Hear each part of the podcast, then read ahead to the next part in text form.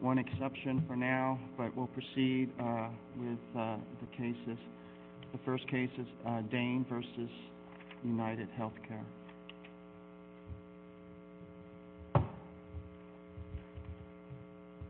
Good morning, Your Honors. and May it please the Court. If I may, I'd like to begin by talking about a threshold issue in this case with regard to the application of the filed rate doctrine. The underlying issue is whether the First Amended complaint plausibly alleges that the payment to ARP out of its members' monthly insurance premiums was in exchange for ARP sponsoring UnitedHealth as the insurance carrier in violation of Connecticut anti-rebating the anti-rebating statute.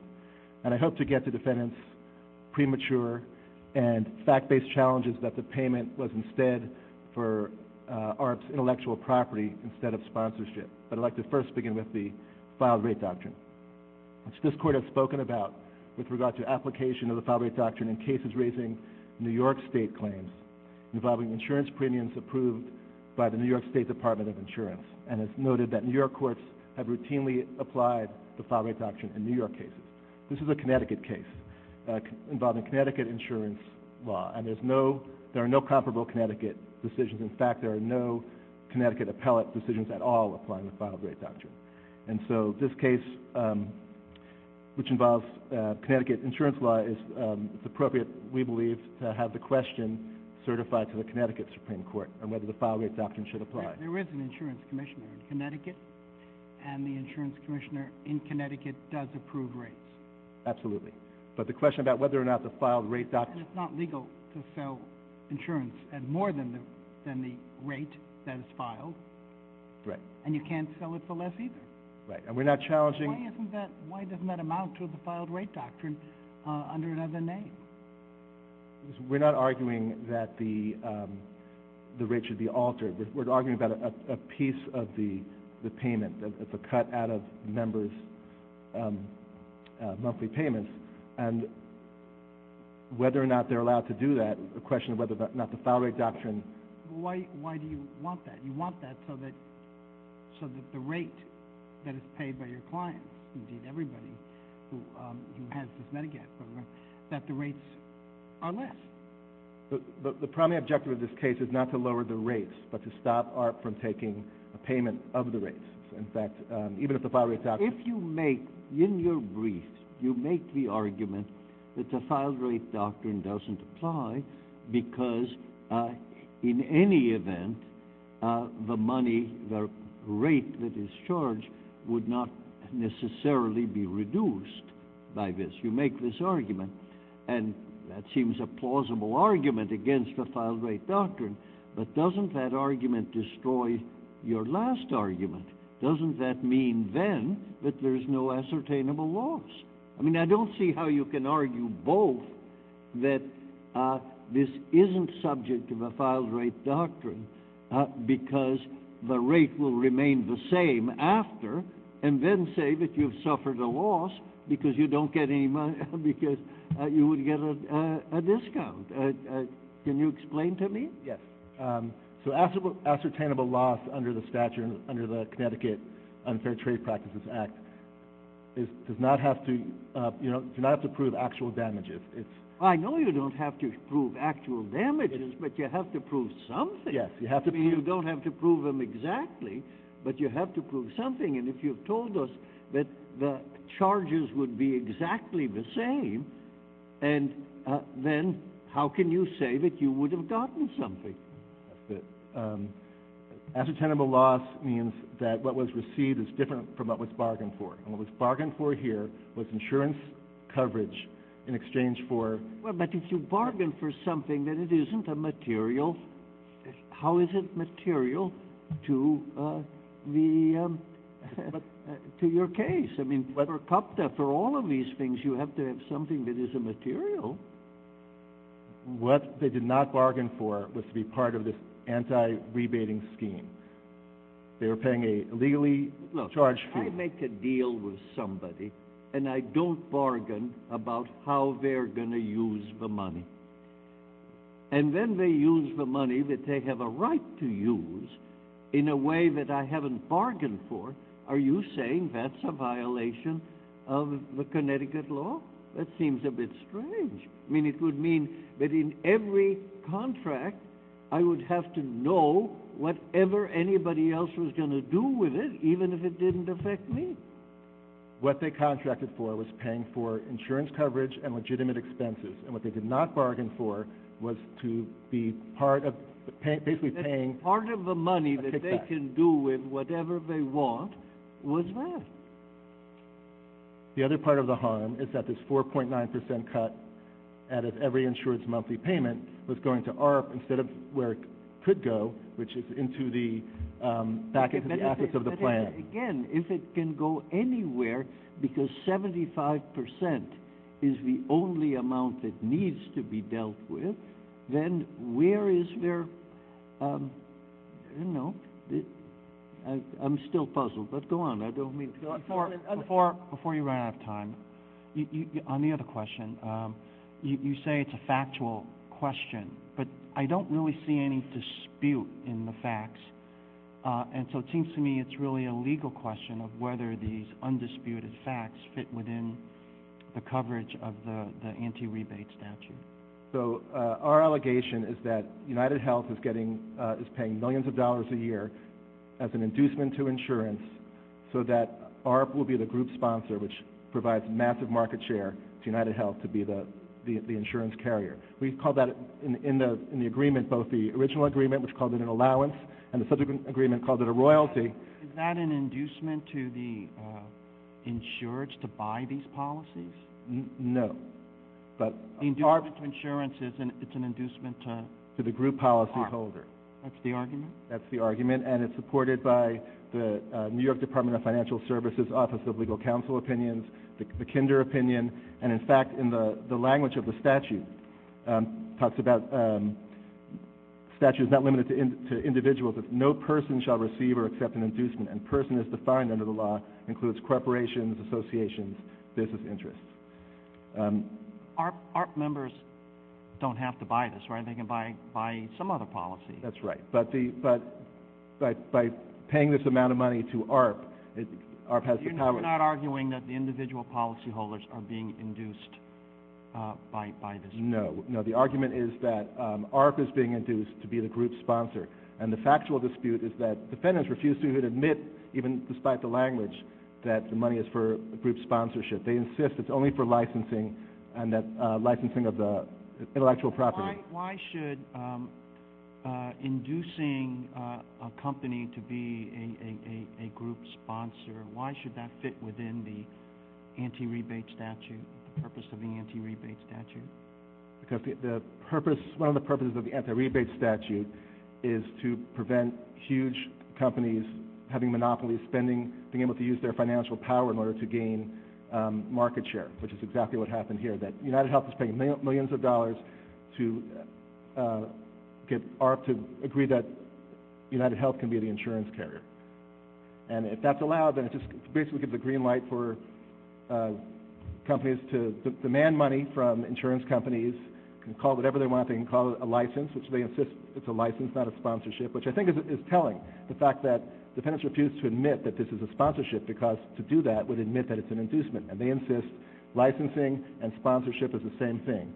Uh, number one, it's a fact question, whether or not the money is really being paid for sponsorship. And secondly, the agreement itself talks about sponsorship and licensing. All right, thank you. Wouldn't, wouldn't you say, I, I, I, if I may, uh, surely the, the Connecticut Insurance Commissioner knows about this arrangement? That's not, that's not on the record. I mean, and in fact, Well, I understand. well, in fact, we, live in the world. defendants are still insisting that this royalty is only for legitimate expenses related to their licensing.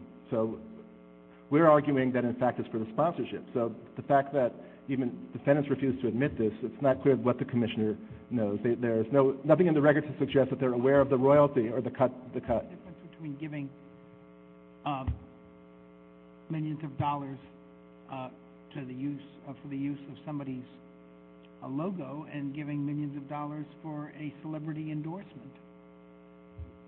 Um, uh, I mean, a celebrity, you know, celebrity says, I, I love this Medigap policy, and, um, and, and you should too. The difference here is they're, they're not paying for legitimate expenses. Perhaps logos would be legitimate. It's a fact question. What they're paying for, what they're paying for, Logo and, a uh, celebrity. We're not talking about a celebrity. We're talking about uh, the, the group policyholder agreeing to have United Health be the insurance carrier. That is a, it's a kickback to ARP to agree to, use United Health as a, as their carrier. But in terms of the, of the policy holder, there's really no impact. The impact is that the money is going to ARP instead of into the assets of the plan, which would strengthen the rate stabilization fund. And, thank you. Thank you. Morning, Your Honors. May it please the Court. Um, Meaghan VerGow for the defendants. Um, This is a conventional licensing relationship between United and AARP that's been uh, around for over 20 years. United uses the AARP brand to market a Medicare-related insurance. Why is that a factual question? I mean, the other side is arguing it's not really. The, the, the other side attaches the agreement to um, its complaint, so, the existence of the agreement, at least in its duration, is in the, dismissal record. Um, but let me, start with um, the, question whether there are facts in dispute here that matter. The, plaintiffs are asserting an unprecedented application of the premium rebate statutes uh, to dismantle this economic relationship in a way that no case has ever permitted before. And the threshold question um, to determine whether the premium rebate statutes apply at all is whether the payment induces insurance. That's the first question. Whether you ask whether the payment is legitimate, whether you inquire whether the intellectual property has been appropriately valued by the royalty that United in an arm's length agreement has agreed to pay. Is, is whether it induces insurance? It was whether it induces insurance. That's the language of the statute. Induces who to buy? Well, so the Connecticut statute actually defines insurance. 38A1 of the Connecticut Code explains that insurance is any, I'm going to paraphrase because it's long. Any agreement to pay a sum of money upon the happening of an occurrence in exchange for consideration. That's the contract here with individual insureds. United's agreement to pay money upon the happening of an event in exchange for consideration is United's agreement with individual insureds here to accept premiums in exchange for Medigap coverage. Here, of course, plaintiff got the coverage that he wanted. But before you even get to the question whether United has um, defensively agreed to pay this portion of premiums for this intellectual property license, or whether the agreement can be cast as something else, you have to ask, could it even be a premium rebate in the first place? The Kinder case that plaintiffs rely on, in particular in the reply, um, involved an instance in which the commissioner there alleged that the payment for services had the effect of discounting the association's own premiums. It's hard to tell from, from the um, case that the parties have brought to the court's attention, but there was an earlier appeal in that case that set forth the allegations of the insurance commissioner there, and in particular his allegation that the payment to the associations had the effect of reducing their own premiums. You don't have that here. Suppose we were to hold that this payment could not be made, what would happen then? I'm, I'm very glad you asked, Judge Calabresi, because then the parties could have the identical economic relationship, but they'd have to offer it through an individual policy. And in that event, the insurance would be more expensive because United would be unable to aggregate the risks. The premiums would be subject to a lower loss ratio minimum, and it would have the effect of harming insureds. Um, the group policy here really has no difference to the mechanism of insurance purchase. All it does is permit the pooling of risk and the offering of lower premiums. They are arguing that this contract is different from the one that they had before them. But I'm trying to figure out that there is a difference if there is in or if it is not. But if it makes any difference, any possible difference to them. Because if it doesn't make any possible difference to them, I don't see what uh, the suit. I mean, I, I sincerely don't understand the difference um, that it makes here that an affiliate of AARP serves as the group policyholder.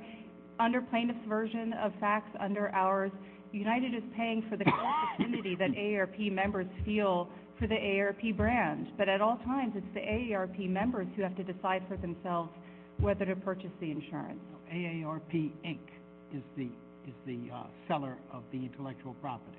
AARP Inc. is the owner of the of the, the marks in the membership list, in particular that United Who- who- uses. Who's the shareholders of AARP Inc.? It's a nonprofit. I mean, the, the members ultimately, you know, benefit from the activities of AARP.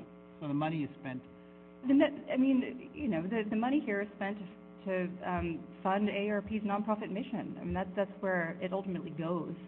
Um, but it's, you know, it's not unlawful for nonprofits to license their IP, and paid endorsements are explicitly permitted. are there other large organizations that do this, the American Garden Club or the um, NRA or anybody else? There are, yeah. I don't have, um, you know, it's not in the record. No, I- but I- yeah, no, there, the, Not a I think it is it is not an uncommon way um, for nonprofits to generate revenue to license marks.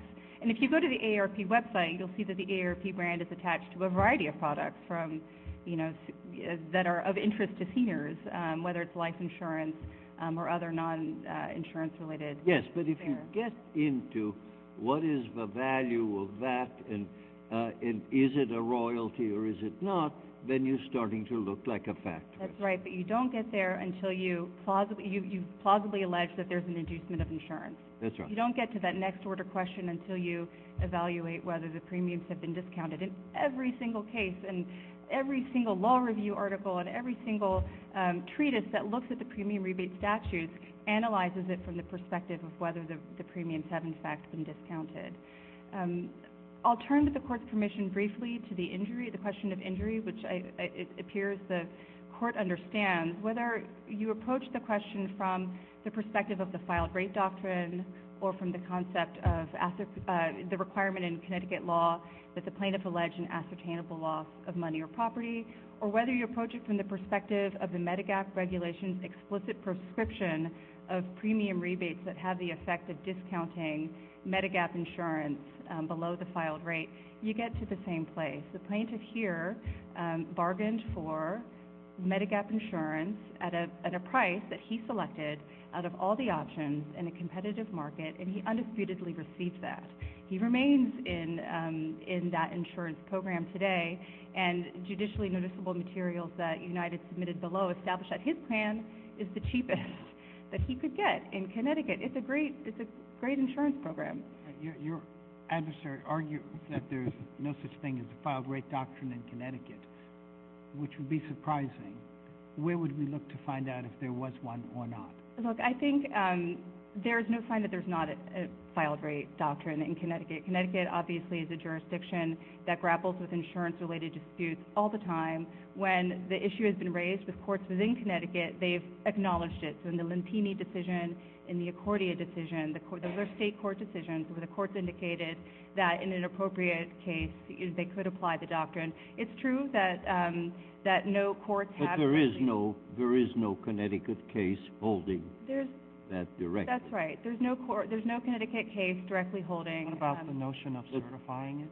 I just, I think it would be a waste of the state court's time here, where ascertainable loss principles get you to the exact same place. Um, this is, this is not a, It takes three years, I think, to certify something. we- we would be very, this is the tenth action in which a, a challenge to the royalty has been asserted on some ground. I think this is the fourth theory. This court dealt with um, a different theory in the Roussin case about ten years ago. We're eager to conclude it. it would have to be determinative of the case, and there are many other issues in this case on which it could go apart from the specific question of whether, there's, you know, That's exactly right. I, I, I, in this case, it is not the the uh, the question that will make or break um, plaintiff's complaint. It breaks on uh, considerable additional grounds, and for that reason, we'd ask the panel to affirm the decision below. Thank you. We'll hear the rebuttal.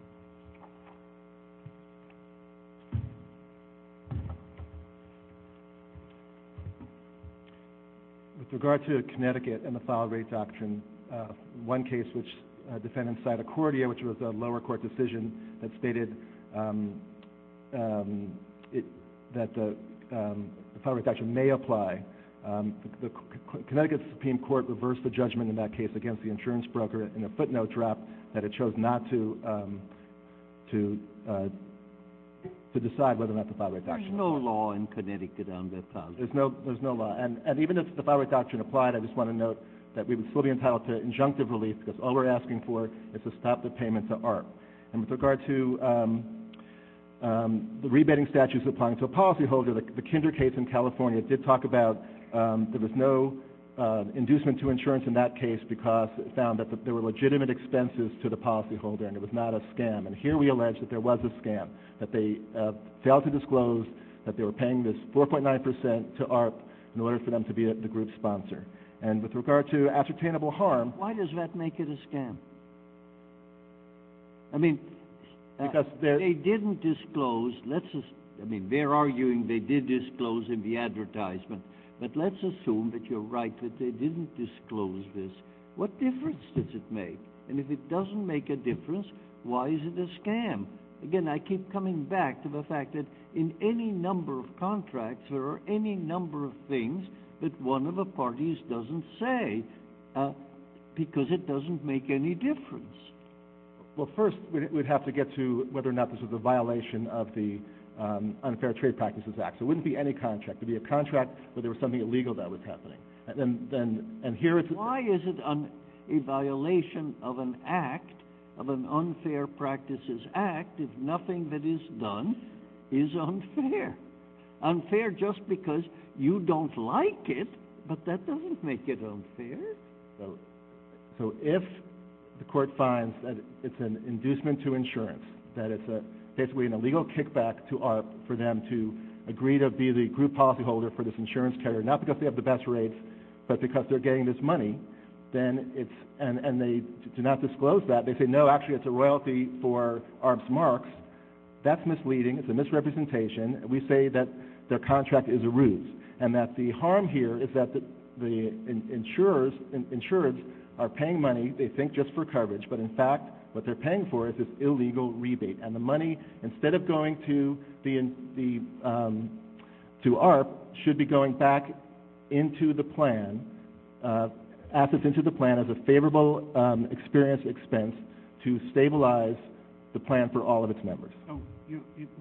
In a nutshell, what is the relief that you want and what is your standing to seek it? Uh, the relief is, um, most importantly, injunctive relief to stop um, payments to ARP for this 4.9 percent out of every...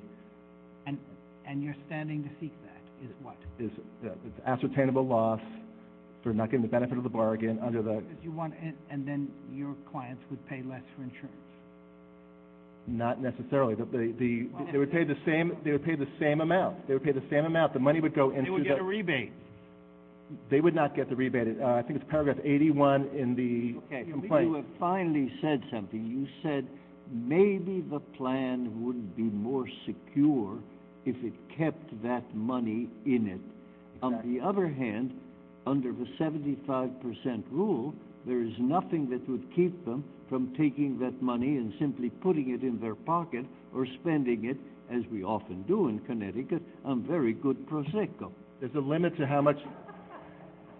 There's a limit to how much... They I think it's 1.8 percent they can take for profit. And the rest they could um, spend for legitimate expenses and then could put the rest of the money into the plan as a favorable experience. Thank you. We have your argument. We'll reserve decision. The next case is United States v. Santos.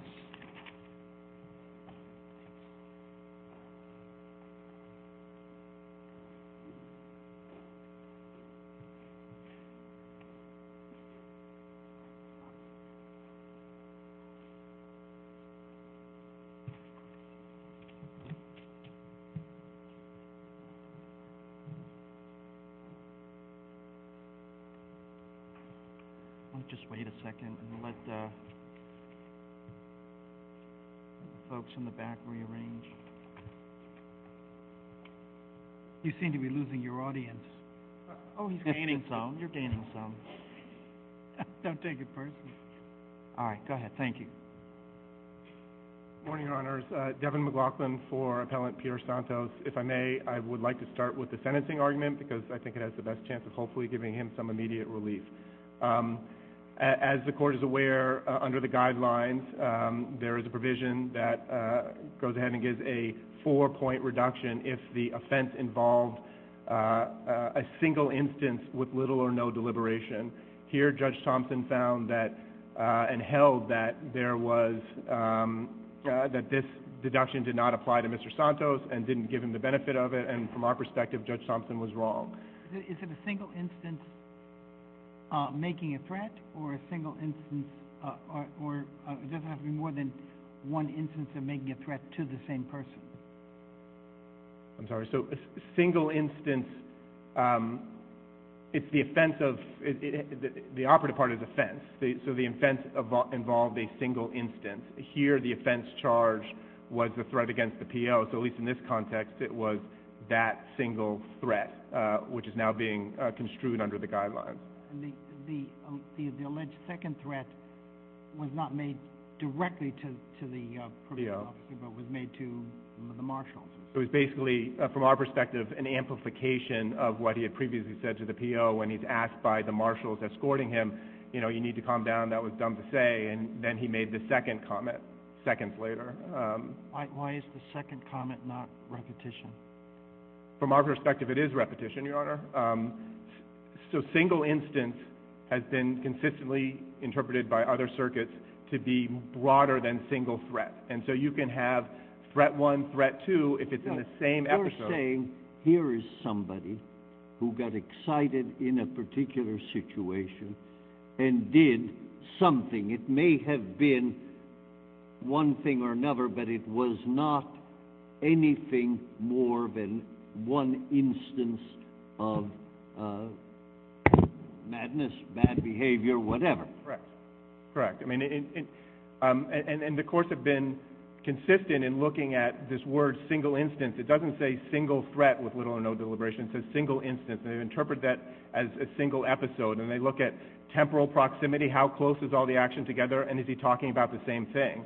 And here uh, we submit it's clear that these are obviously in temporal proximity. They're within seconds of each other, and he's talking about the same thing. In fact, he's responding to a question or comment about his prior comment.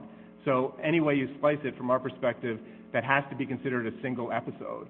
Um, and uh, there are uh, multiple cases talking about um, time lapse. One of the cases, an hour goes between uh, when the first statement was made and when the second statement was made. So um, Uh, there's no sensible way to say, well, if you say it twice, that suddenly becomes more than a single instance. I can just think if you say, you know, I'm going to hit you, and then, no, really, I mean it, I'm going to hit you. Uh, you know, the fact that you say it twice doesn't turn one instance into two instances.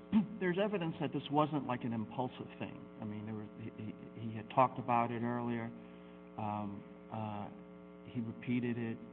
It didn't seem like an impulsive thing. So it would seem that this was the uh, enhancement would apply because it wasn't a single impulse. So from our perspective, that goes to the second prong, which is deliberation, um, focusing on whether it was a single impulse.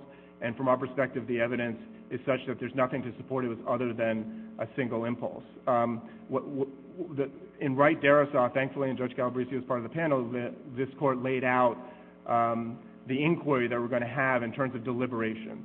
Um, here, obviously, Judge Thompson misinterpreted that. He was asking, is the person under control? Is the person ranting and raving? That's not what it is. Deliberation is planning or uh, doing something to try to carry out the threat. And here, in terms of planning, we don't have any of the indicia that you end up seeing in the other cases. I mean, that indicia goes from maybe finding the address, putting a postage stamp, doing that kind of stuff. In Russell, it's walking from Alabama to Georgia. You have some conduct that will support planning. And uh, under Wright-Darrisaw, only if a defendant's course of conduct leading up to and following the time the threat was made is closely tied to the communication of the threat or if he made any effort to go ahead and carry it out. Here, ironically, I mean, we kind of have the perfect uh, model or hypothetical, frankly, or exam uh, question as far as I'm concerned because he doesn't – not like he goes to the PO's office. It's not like he goes to the PO's house. He's in court addressing and dealing with the court proceedings that are going to send him to additional jail time. He never addresses the PO at all um, until he is escorted out by the marshals, and then he makes the comment for which he's convicted. And then within seconds, he amplifies that comment. So the notion that there's any evidence of deliberation or planning, frankly, Your Honor, we submit that there is none. The government points to two prior statements he made to his mother in phone calls, which basically indicated he didn't like his PO. You know, go F yourself, you know, to the PO, and uh, another comment along those lines. Um, we submit that the fact that he doesn't like his PO, which is probably present in almost any threatening case where you don't like the person, those kind of statements are not what deliberation is intended to be under the Wright-Darrisaw uh, uh, case. Um, I'm thinking of Sanders. So Sanders is the Ninth Circuit case where the gentleman went ahead and sent um, uh, racist letters to uh, uh, certain ethnic groups. Clearly that person probably had all sorts of prior statements about his feelings vis-a-vis those ethnic groups. But the court appropriately focused on did he have to go to the post office, did he have to sit down, did he have to take time to write these, et cetera. I can't think of a more archetypal example of a single impulse of somebody having just gotten agitated with Judge Arterton, um, being escorted out, blurts out this one statement, um, and then uh, you know, by the time he gets to the elevator, uh, amplifies on that statement. And I submit there is no indicia consistent with the Wright-Darrisaw analysis that we're going to find that that's deliberation. Um, in terms of remedy, I just want to briefly touch on remedy. I mean, one of the frustrating parts about this from our perspective is that every additional day that passes is a day that he shouldn't be in jail. Um, without the four-level... Here's my problem.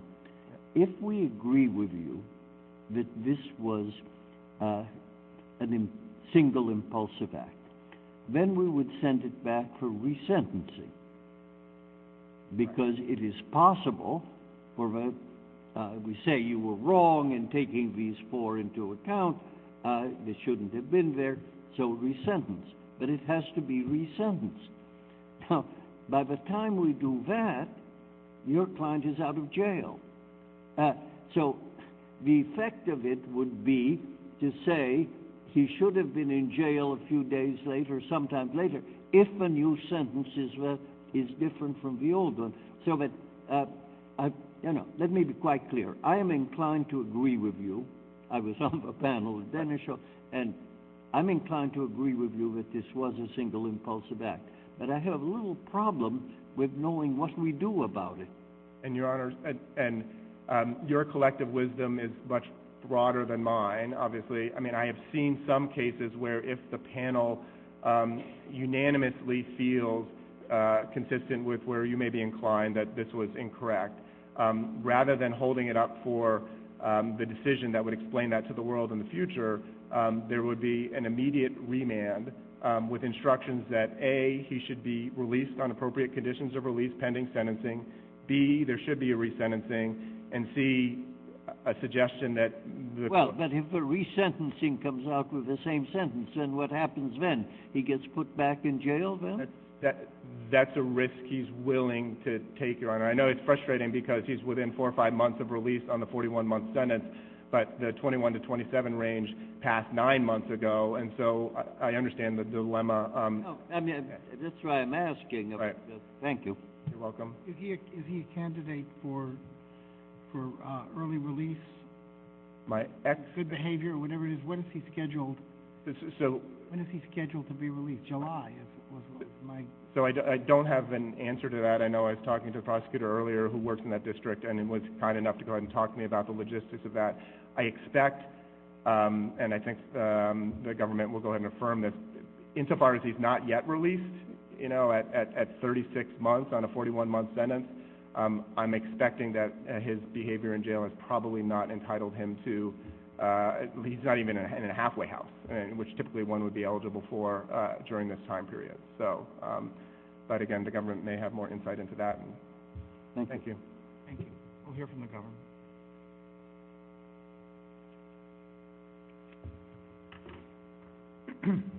Good morning. May it please the Court. My name is Mark Silverman. I represent the government in this appeal.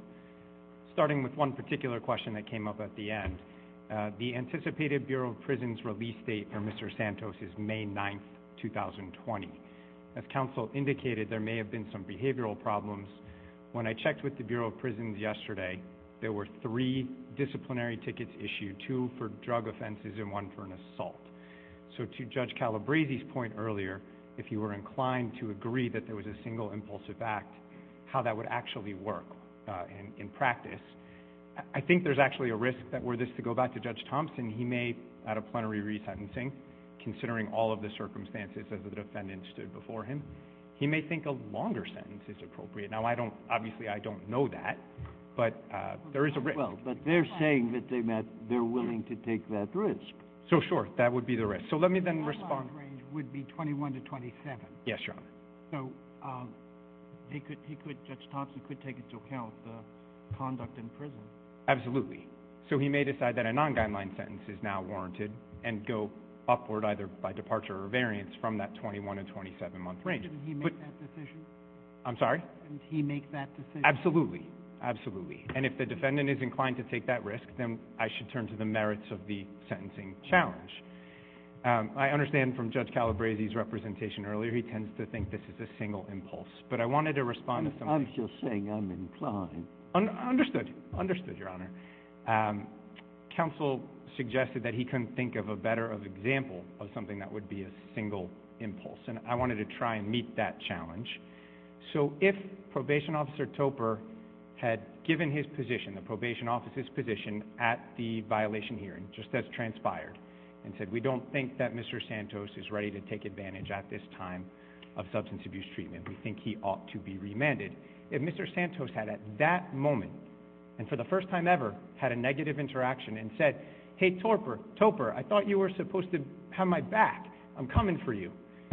If he did it in that moment, No, look, I don't doubt that there are things which could be even more single-minded and impulsive than this one. He was already unhappy with the probation officer.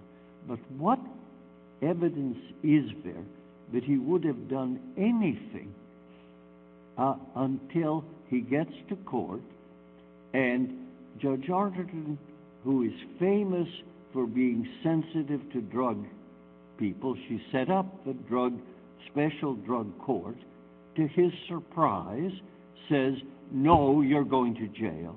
And at that point, he explodes. Why isn't that, you know, exactly what we're talking about when we say something of this sort? Now, there may be an even more dramatic, but why isn't that enough? And essentially what we had in Denicho. So it may be that the court decides our situation is close enough to that scenario and that there was some procedural error here. I understand that. I guess one thing I would say is, uh, Uh, you mentioned Judge Calabresi's surprise, but Judge Arterton had warned Mr. Santos on August 16th when she saw him for a compliance hearing that if he failed to enroll in and successfully complete an inpatient detoxification program, she was going to sentence him to six months of imprisonment followed by two additional years of supervised release. So eh, maybe he went into the August 31st proceeding with the hope that it wouldn't turn out that way, but he certainly shouldn't have been. What, are the repetitive acts in the government's view? Yes, Your Honor.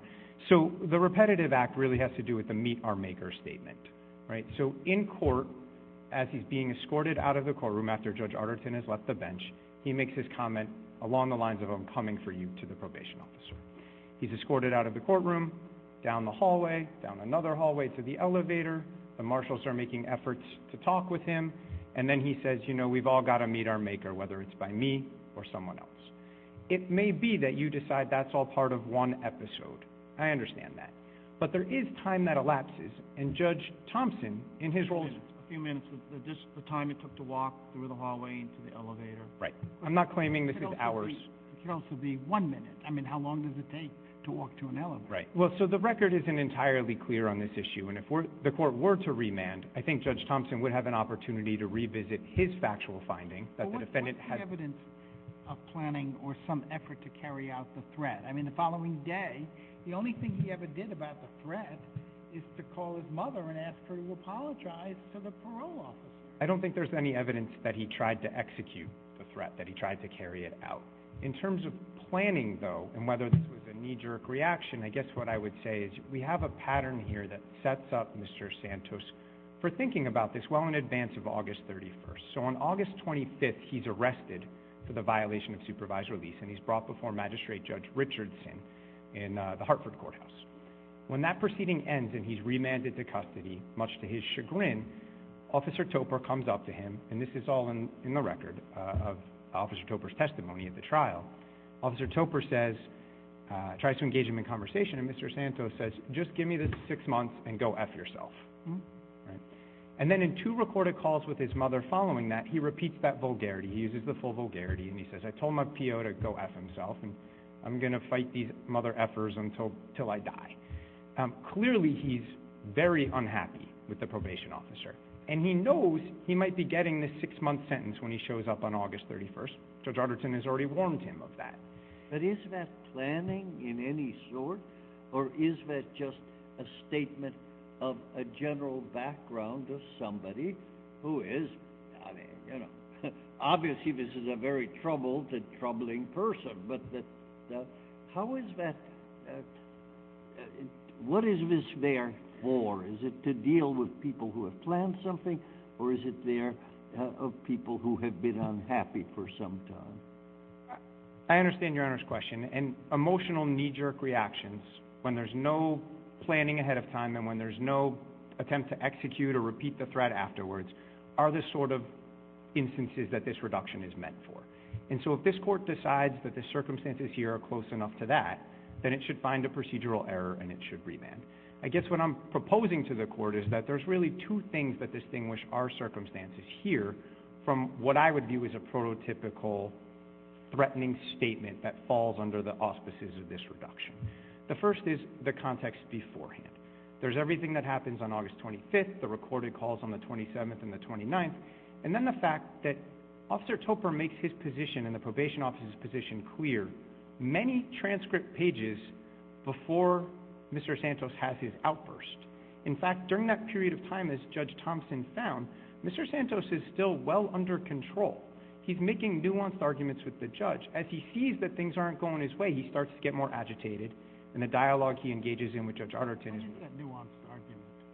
Um, he's still talking about the fact that this time he's not high as a kite. He's been in custody for seven days, and he'll be able to take advantage of another detox program the way he hasn't been able to on seven previous occasions.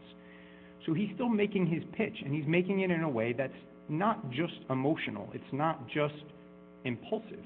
He's still making an argument. Well, doesn't that just mean that when he exploded, he exploded, and that's an, that's an explosive episode, and it lasted possibly two full minutes Well, that while he's walking to uh, the, the elevator. that could be, Your Honor. That's certainly one way of looking at it. But another way of thinking about it is Mr. Santos has in his head, well, if, if Judge Arterton goes Officer Topper's way, that's it for me and him. That's really it. And But where do we see any evidence that he has that in his head rather than, as you have described it, somebody who is being logical, is arguing, is unhappy, and so on, but is all ultimately, I mean, you almost made the argument for him by saying he was under control. Judge Calabresi, I guess what I would say is it's always difficult for the government to put on evidence of exactly what's in someone's head.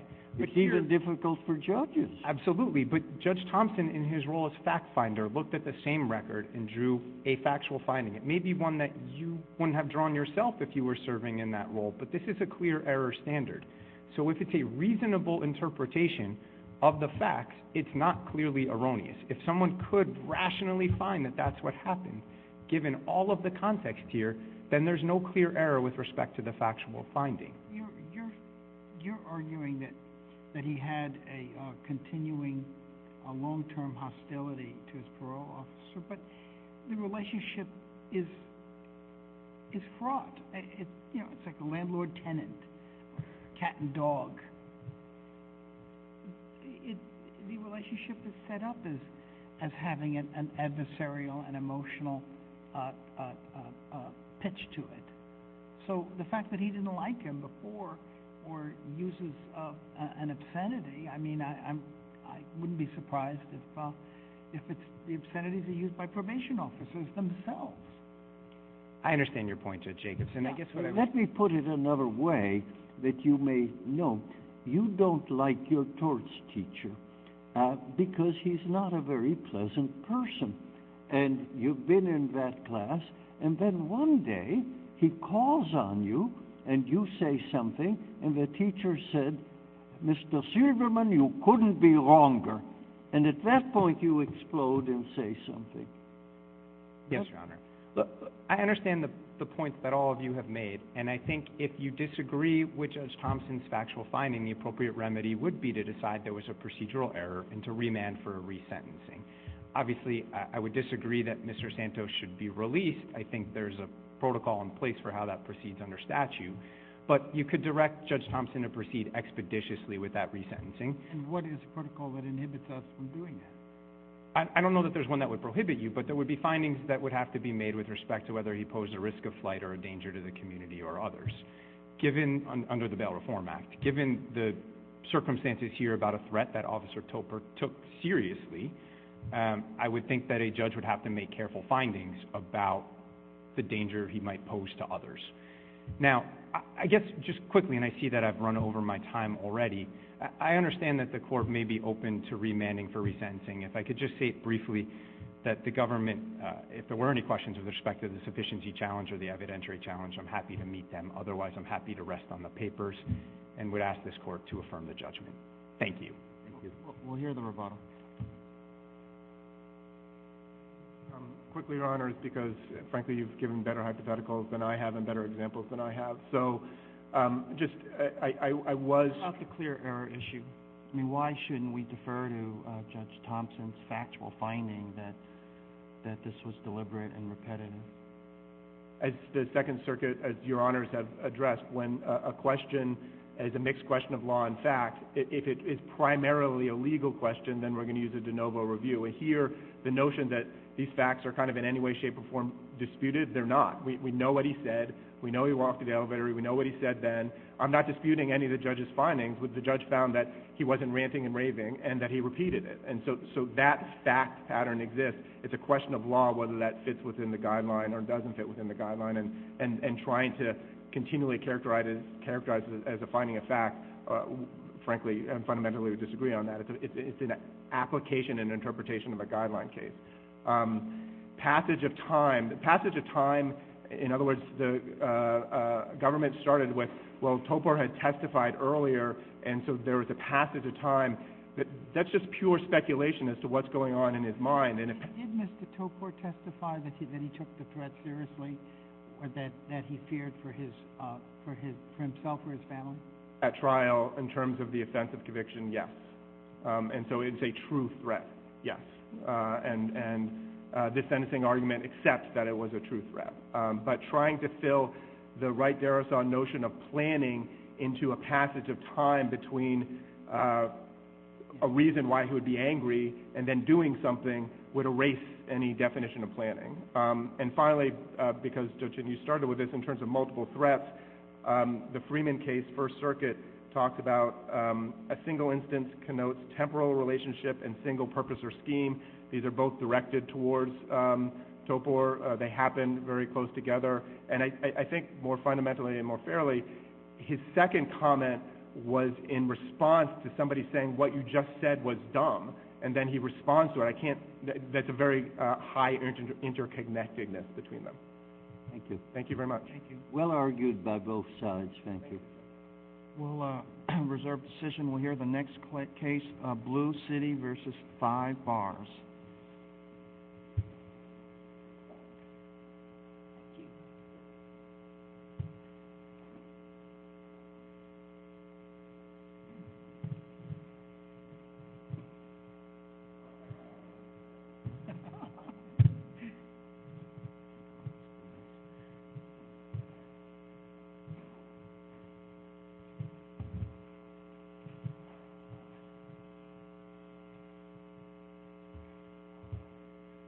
Good morning, Your Honors. May it please the Court, my name is Mark Basile. I'm here on behalf of the appellant defendant in this action. What Your Honors have before you is an appeal that really raises five new nominal issues, um, a case of first impression, dealing with a 160-year-old statutory law in New York State dealing with the usury laws. Yeah.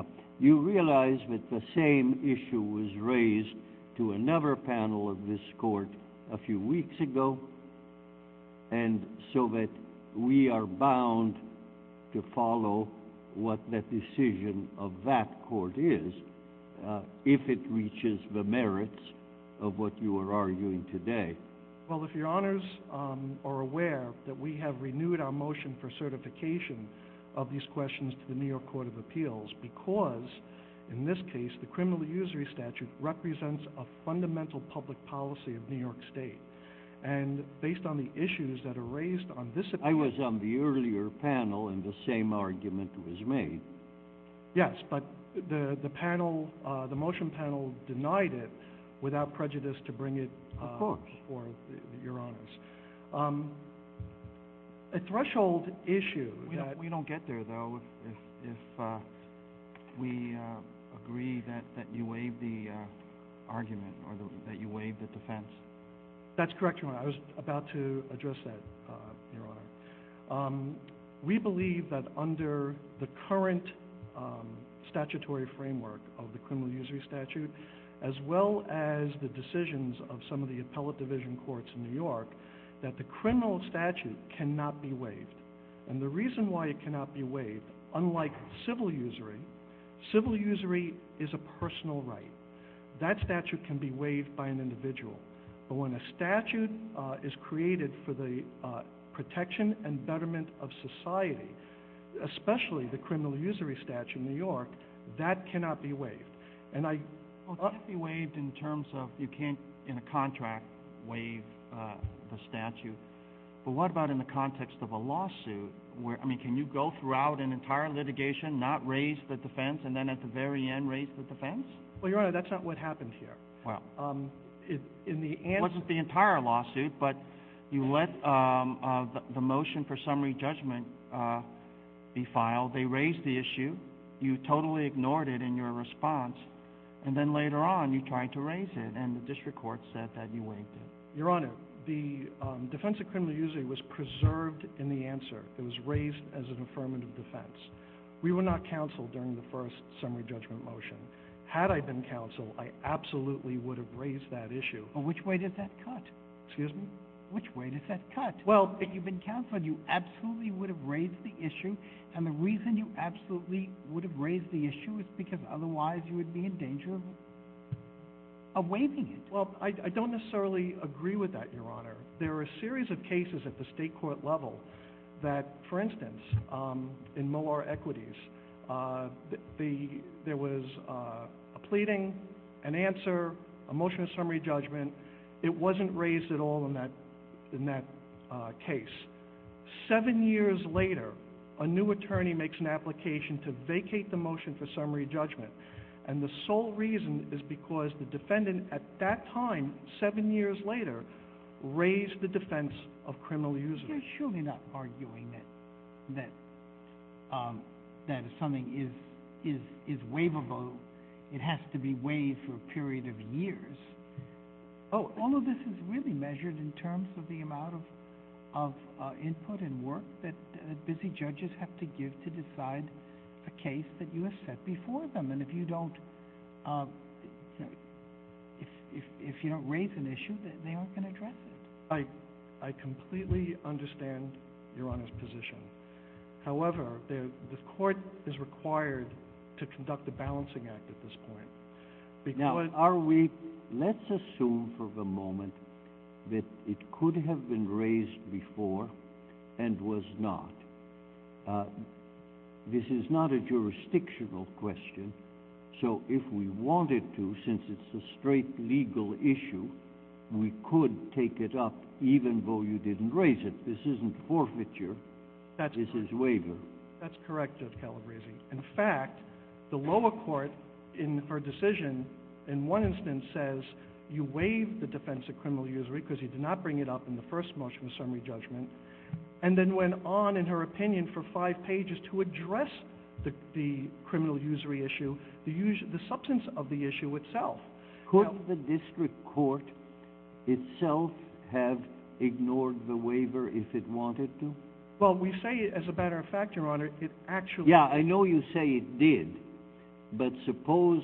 Uh, my question is a different one. It's essentially this, that if the district court, in making its decision as to whether there was waiver or not, was influenced in a determinative way by its finding that uh, uh, there was no usury defense, then we don't know what the district court would have done on waiver if it had had a different view of the usury defense, in which case there is an issue that the district court could have decided differently. That's absolutely correct, Your Honor.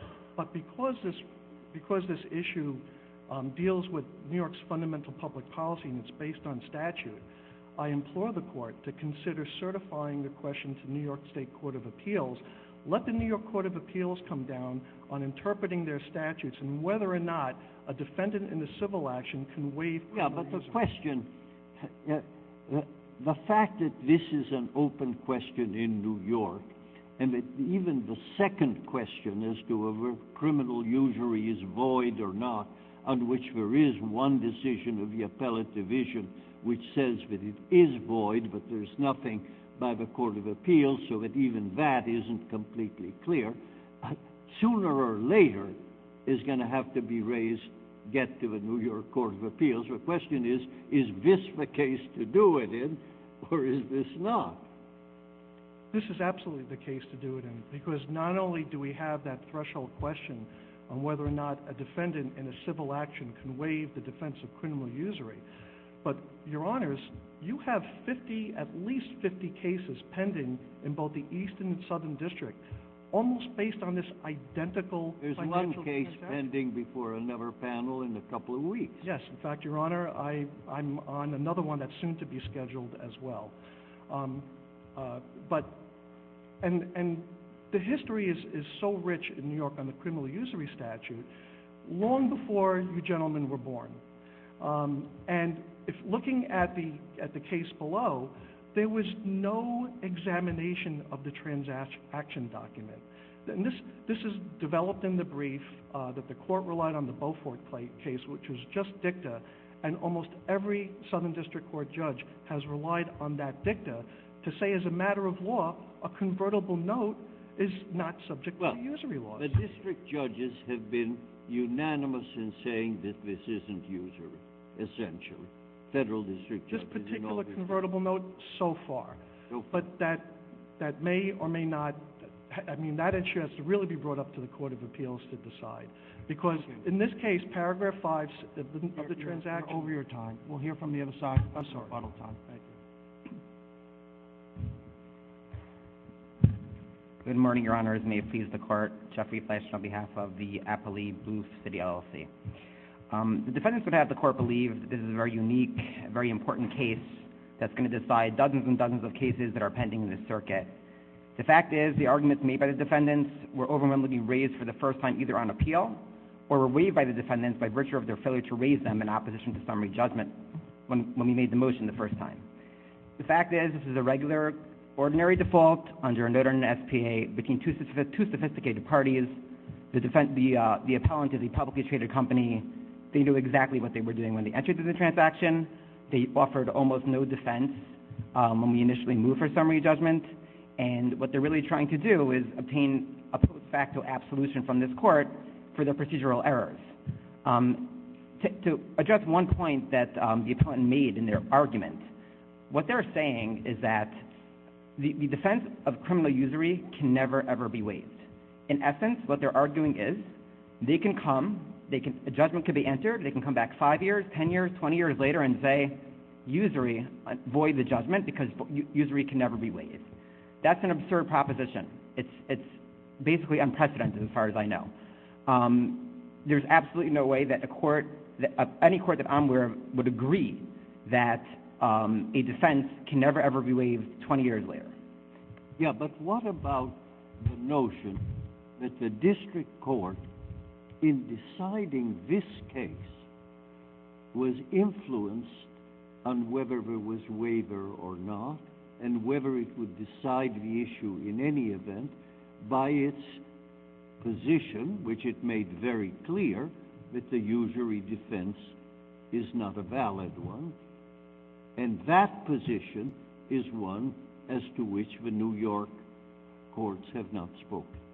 So Judge Caproni actually covered all the bases. Judge Caproni said, A, there's a waiver your motion to vacate made five or six months after I issued my previous order, you waived all your arguments. But even if you hadn't waived your argument... It said law of the case, which is a different thing, but it... Uh, uh. Okay. But at the end of the day, Judge Caproni actually did an analysis. She went through the note, she went through the provisions, and she said it's not user usurious A because the convertible discount feature is not necessarily... You know, who says that in six months or... It decided the merits. She decided the merits. Exactly right. So for them to say... If she decided the merits, why aren't the merits before us?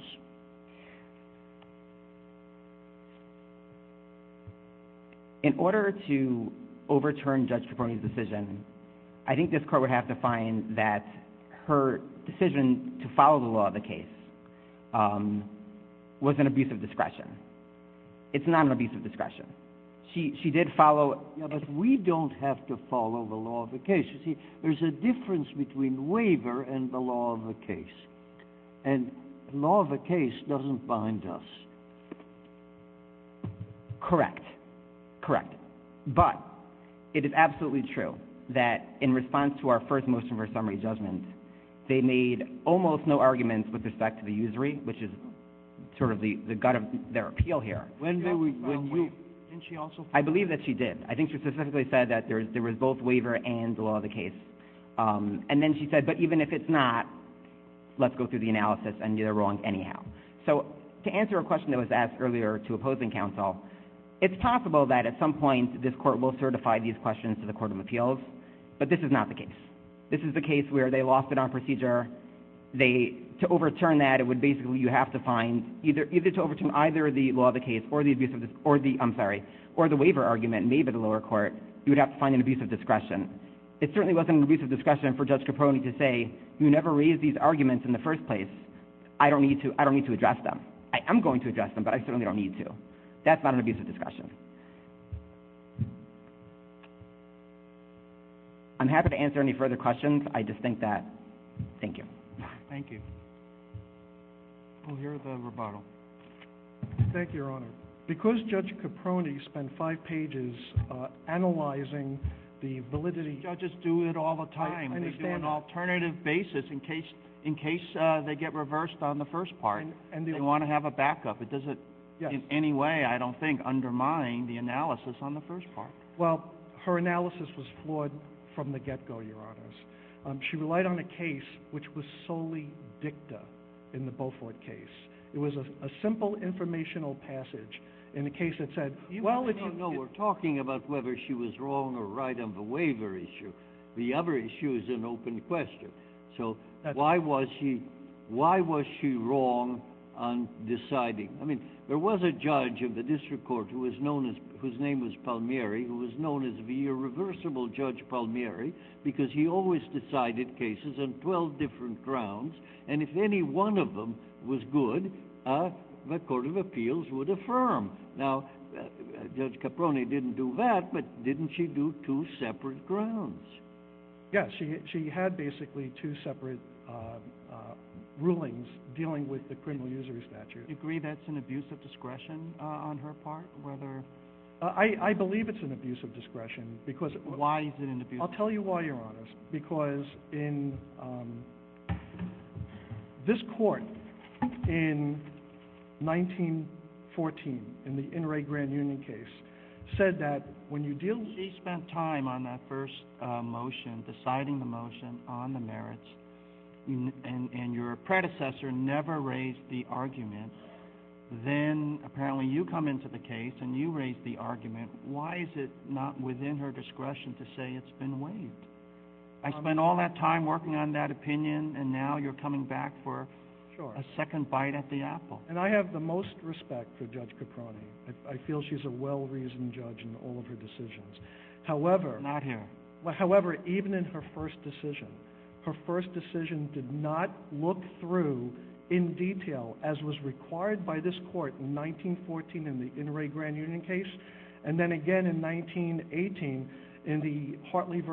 Eagle insurance case from the New York Court of Appeals. She was required to undergo a specific, robust analysis as to every term within the four corners of the document to determine whether or not this passes muster, whether or not this document is legal. She said that there was a legal contract. My client never raised it, but she never did the analysis. So when she did her alternate holding, which is reviewable by this court in the second summary judgment motion, um, she basically went through the elements only so far as to cite other cases that never conducted this analysis. So we would take the position, one of two things, Your Honor.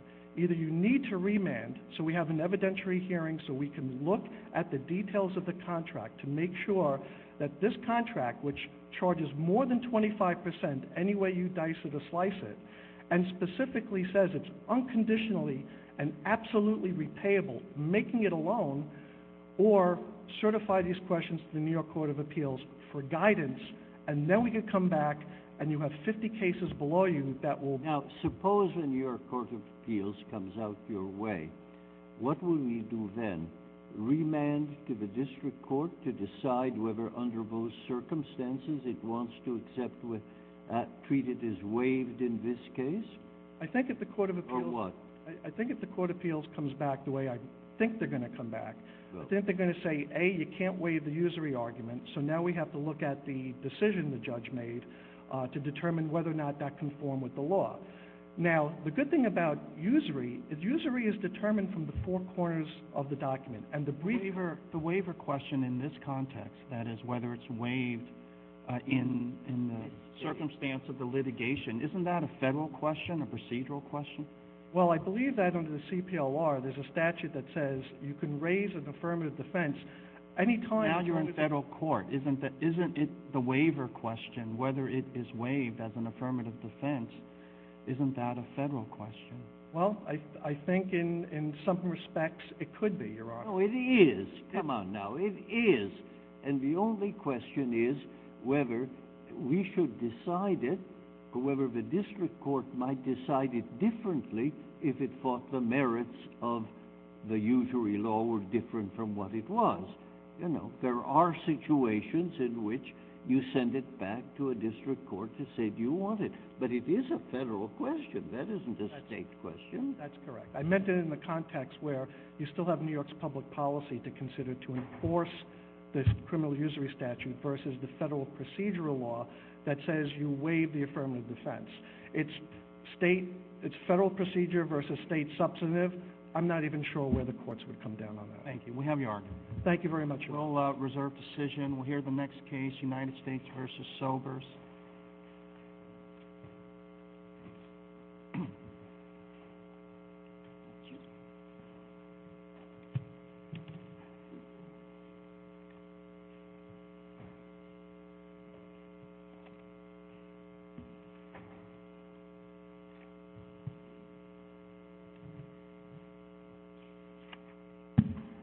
Good morning, Your Honors. May it please the Court, Allegra Glashausser representing Mr. Sobers.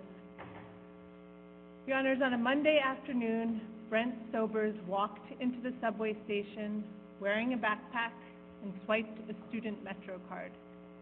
Three officers surrounded him, taking him to an enclosed area. A student Metro card? I mean, if I wave a card, and I'm not a student, have I waved my student Metro card?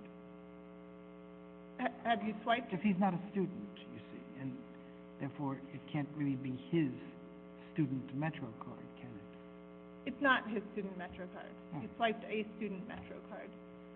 The officers had didn't know that he wasn't a student, however, Your Honor. All they had was a hunch that he looked a little older. Well, but they did have reasonable suspicion. Come on now.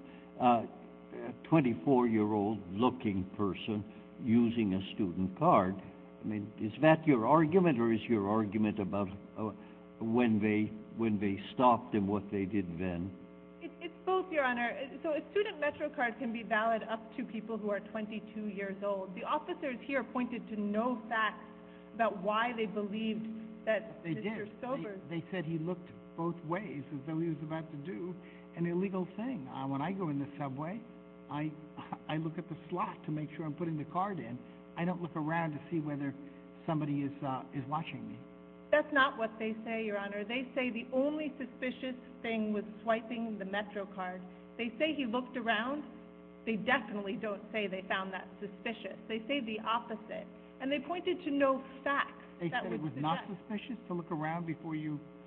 The officer said the the only suspicious thing was using the card. I believe it's transcript cite A36. Was the only suspicious thing.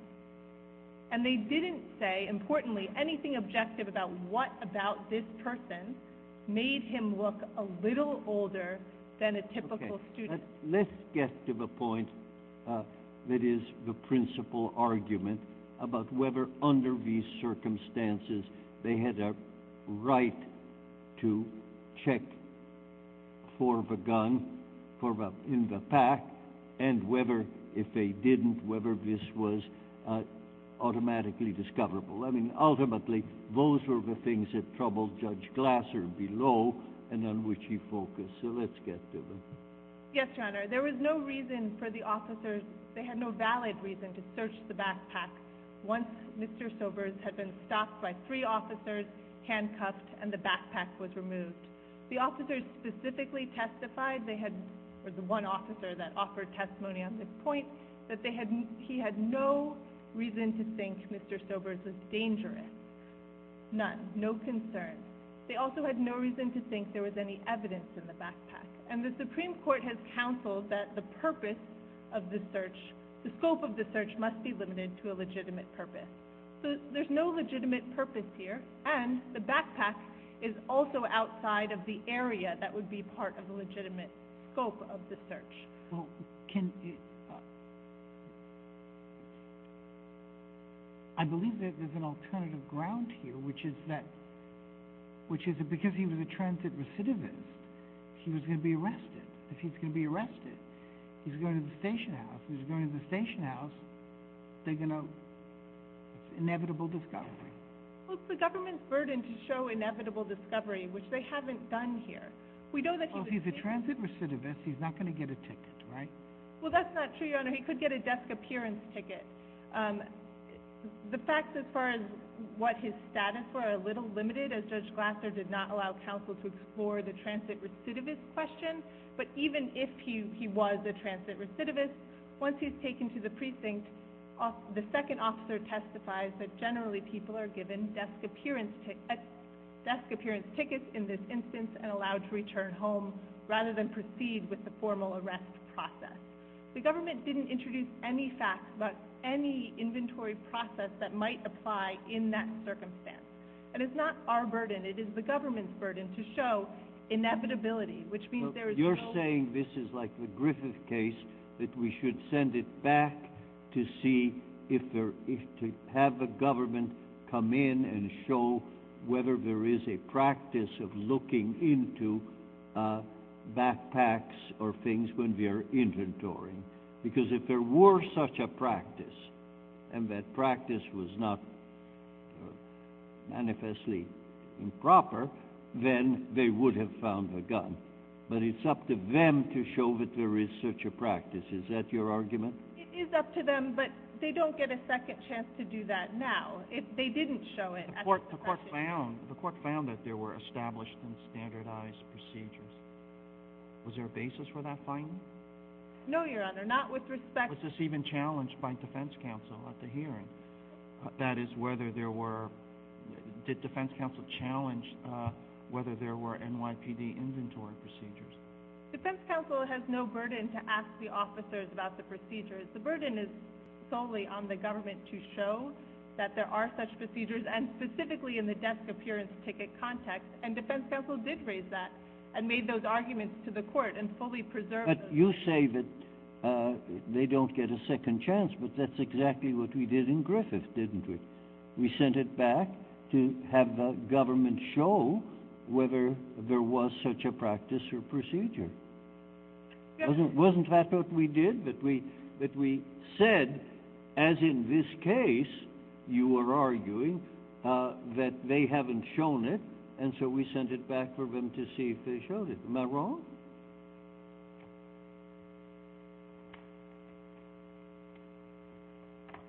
Your Honor, I apologize. Perhaps I can get back to you on rebuttal with respect to that question. But here we have a situation where the government did present what they believed to be sufficient, I assume. It's not like they totally forgot about the issue or it wasn't pointed out to them that the inevitability of the search or the inventory would be an issue with respect to the suppression hearing. Moving backward in the chronology, where was the backpack when he was being handcuffed? What does the record show about where the backpack was when he was being handcuffed? At the moment he was being handcuffed, Your oh, Honor? Yes, and then thereafter. Well, I believe it was taken off right before he was handcuffed, is my understanding, and put, quote, sort of away from him. It was taken off so he could not reach into it. That's why the officer took it off, and so he could not access it. The officer also said it was near his right leg. There's no record about the exact distance between the backpack and Mr. Sobers. But here, there's also, the officers had no reason to think that Mr. Sobers presented any type of danger at all. And that is different than all of the cases cited by the government and by us, Blue, Hernandez, Shakir.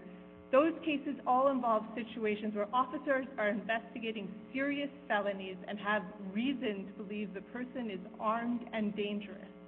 So there's no question about that part of the purpose of the search. And then the court looks to, is the place where the person, place where it is searched close enough that a person could have actually gotten to it? Here, there's no indication that it is. It's placed away from him so he cannot get into it. Thank you. We'll hear Thank from the you. government.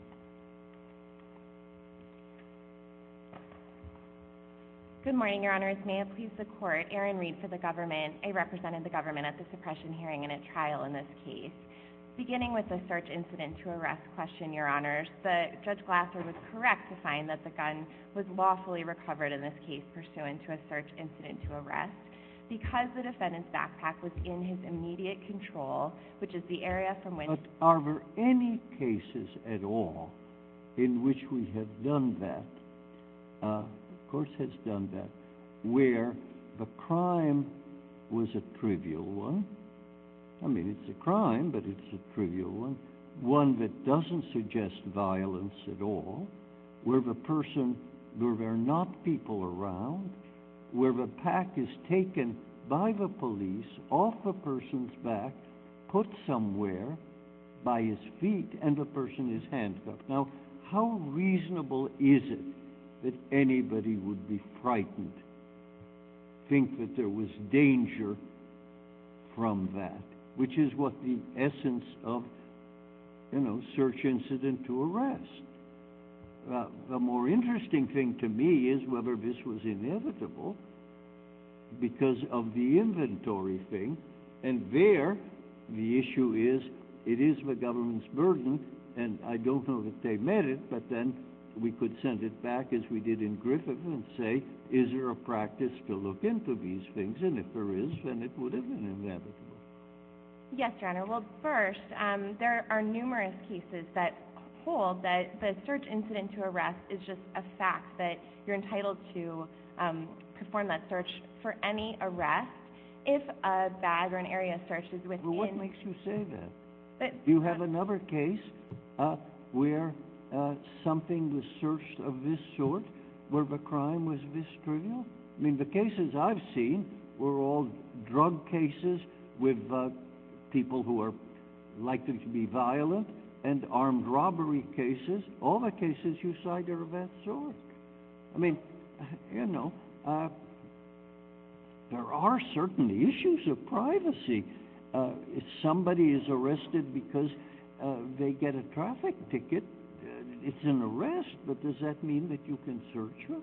It does, Your Honor. Under the case law, um, including the King case, which the government relied on um, from the Supreme Court, all of the cases that analyze this do not uh, go into whether, um, if a bag or an area search... They talk about all of the circumstances. All of the cases talk about all of the circumstances, how close it was, whether there were people. You know, they're highly fact-specific cases.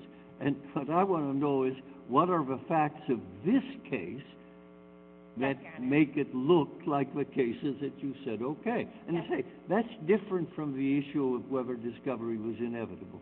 Yes, it is, Your Honor, but starting with that issue, this case is very similar to Shakir. In that case, like this case, there was a bag that was next to the defendant's leg, and that is what the record established in this case. The testimony was clear from Detective Pashas. This is from A28.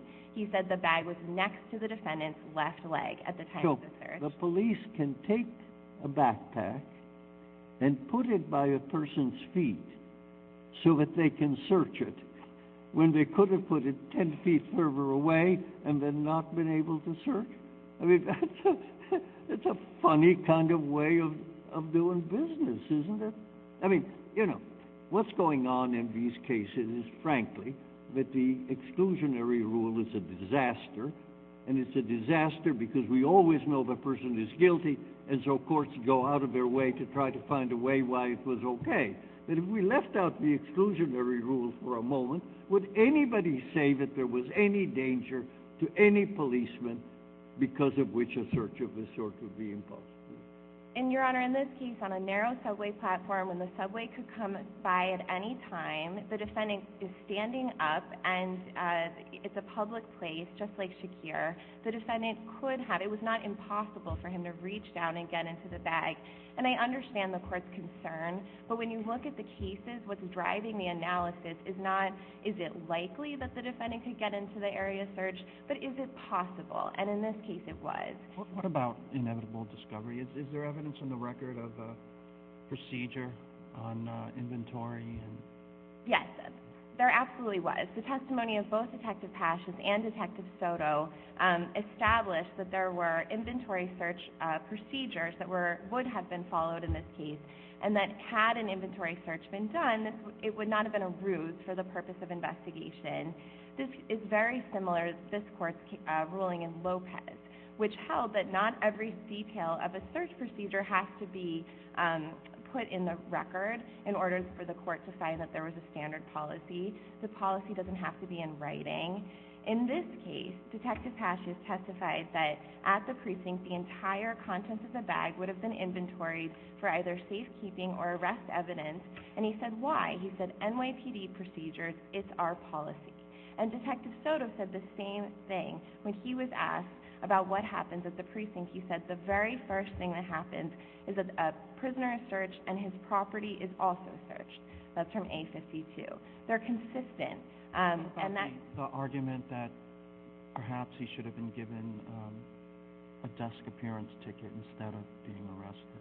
Well, there's two responses to that, Your Honor. First of all, um, just like in Cancel, in this case, it's very unlikely. In fact, um, there's no evidence to suggest that the defendant would have been given a desk appearance ticket. And I think that even though defense counsel on cross-examination or on his direct of Detective Soto attempted to get Detective Soto to say that, he didn't say that. Um, and in this case, the defendant was... Uh, uh, how do you distinguish the Griffith case uh, from this on the question of the search and the practice and so forth? Because the same kind of evidence was there, and yet our court sent it back. Yes. In Griffith, um, the question was the search of a closed orange juice container within a bag. And there was no evidence put forth about what happens to closed containers. And in that case... How is... The pack is closed. So uh, just because this is a Russian doll in which there's a doll inside another doll inside another doll, I don't... I mean, is the first doll closed? It would seem to me to be the question. I mean, I know... I knew that that was the difference. But is it a difference, a distinction that makes a difference, is it? It does, Your Honor. It's obviously a more complicated question whether officers can open a closed juice container as opposed to just uh, zipping open a bag. My question is, again, is there a practice uh, to open backpacks? Uh, The testimony is what they would open was about the same in Griffith. So what's the big deal about sending it back and saying, uh, tell us what the practice is? And if you come back with evidence that it is, then it would have been inevitable. Yes, Your Honor. Of course, uh, this court could remand for that factual finding. I would submit that it's not necessary here. One additional fact is that, as Judge Glasser took notice of, there is an NYPD policy um, in the patrol guide. And it was appropriate for the court to take that into account, given that that was put into evidence one year before in the cancel case in 2016, that, in addition to the consistent testimony of these two officers about the policy, was sufficient under Lopez. And I just want to note that Lopez goes through all the things that aren't required in order to find that there's a standard policy. The policy doesn't have to be in writing, as I mentioned, but it also doesn't have to Uh, be comprehensive. It doesn't have to elicit every officer that does the search, who makes the decision, what parts of a car are searched first. In Lopez, the two officers had conflicting testimony. The first officer said that you inventory every single thing. The second one said only things of value. And even that, even though there was an inconsistency, unlike here, this court found that was enough. And in this case, on our facts, the uh, standard was met. Thank you. Thank you. Thank Move to rebuttal.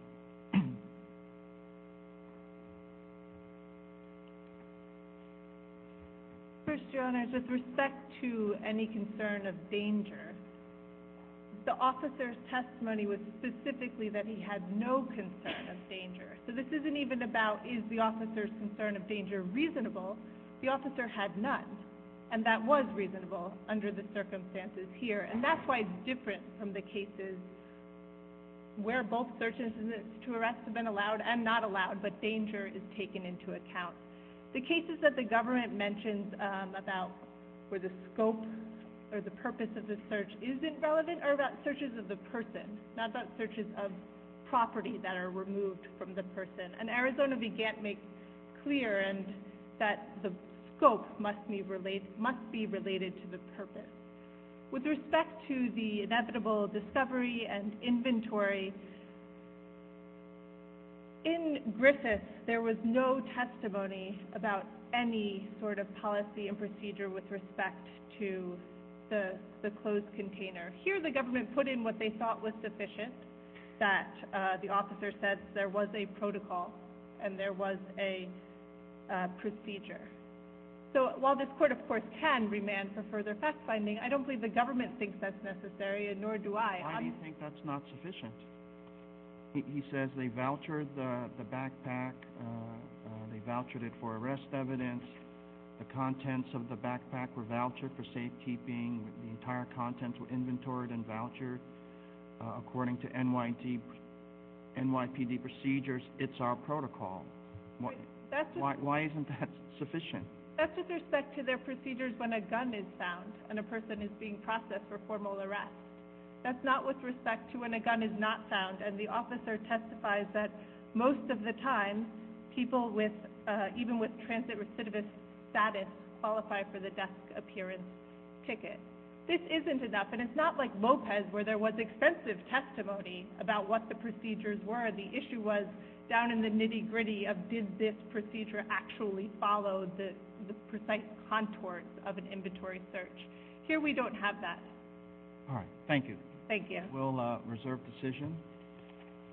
We'll hear the next case, uh, Dane v. Burns. Do we have counsel for uh, the defendant? Yes.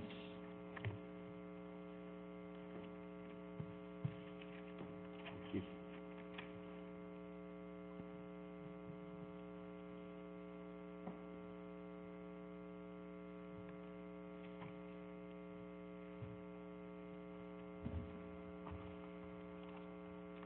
May it please the Court.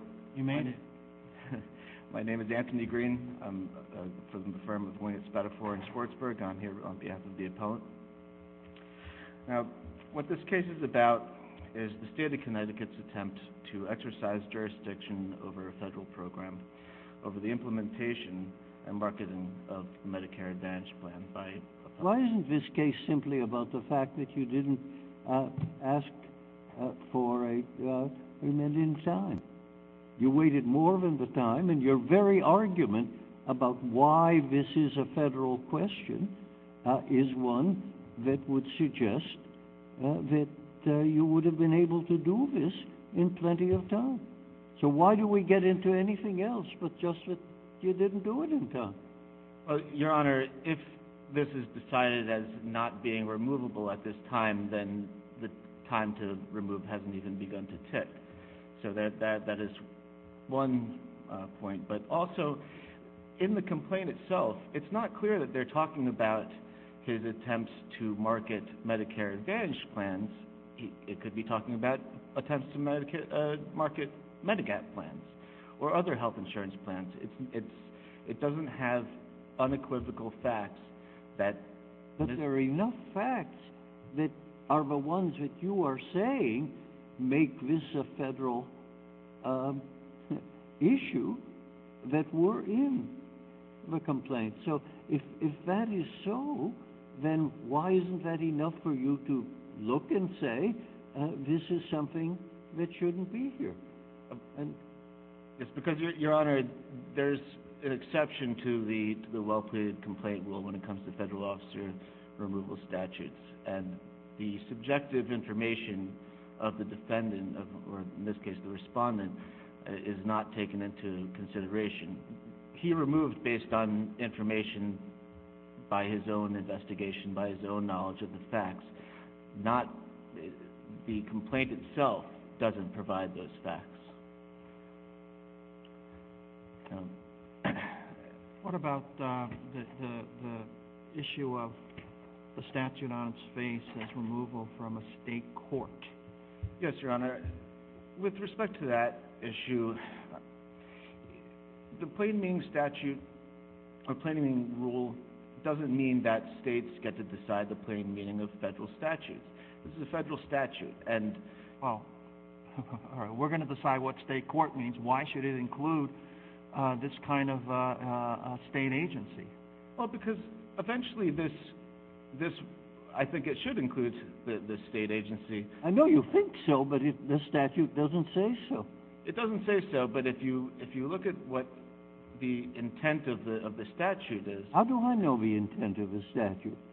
Well, we can look at the civil action definition, and uh, it includes action or proceedings that are ancillary to uh, what you might otherwise consider traditional state court actions. And this is a case that would eventually be reviewable by the Connecticut Superior Court. So it's not... Do we even get to the intent uh, uh, uh, unless we find, if we don't find ambiguity in the words of the statute? Well, I think to determine the plain meaning, there's, you have to look at what you believe the meaning of the words are. I mean, is there anything... You haven't cited as anything in the legislative history. Now, we all know legislative history is dubious, but if you're going to attack what is the language of a statute, you've got to give us something. The only thing you give us is a very old case that says that some things that are courts are not courts for the purposes of this statute. But how does that help you to say that things that are not courts are courts for purposes of this statute? Well, with respect to federal officer removal uh, jurisdiction, it's a very important public policy from the federal government.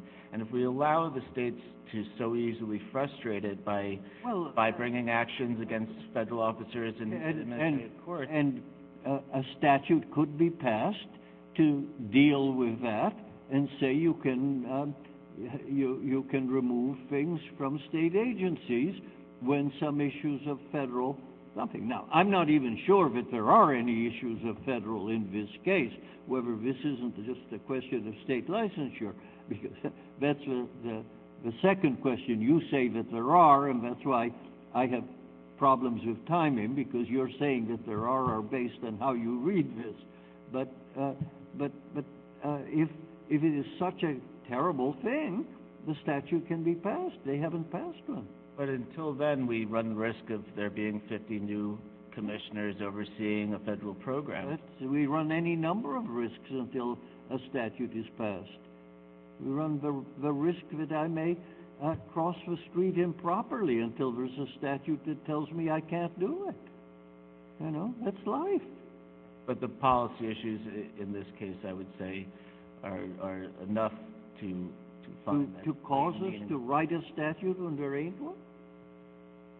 I think that the plain meaning does include something of this nature. And I think that if you really consider the policies and what you define as a civil action as in any proceeding uh, to the extent that it seeks a judicial order Uh, or a subpoena or testimony or documents, that's what's happening here. So why should this be treated differently? Thank you. Thank you, Your Honor. We'll hear the other side.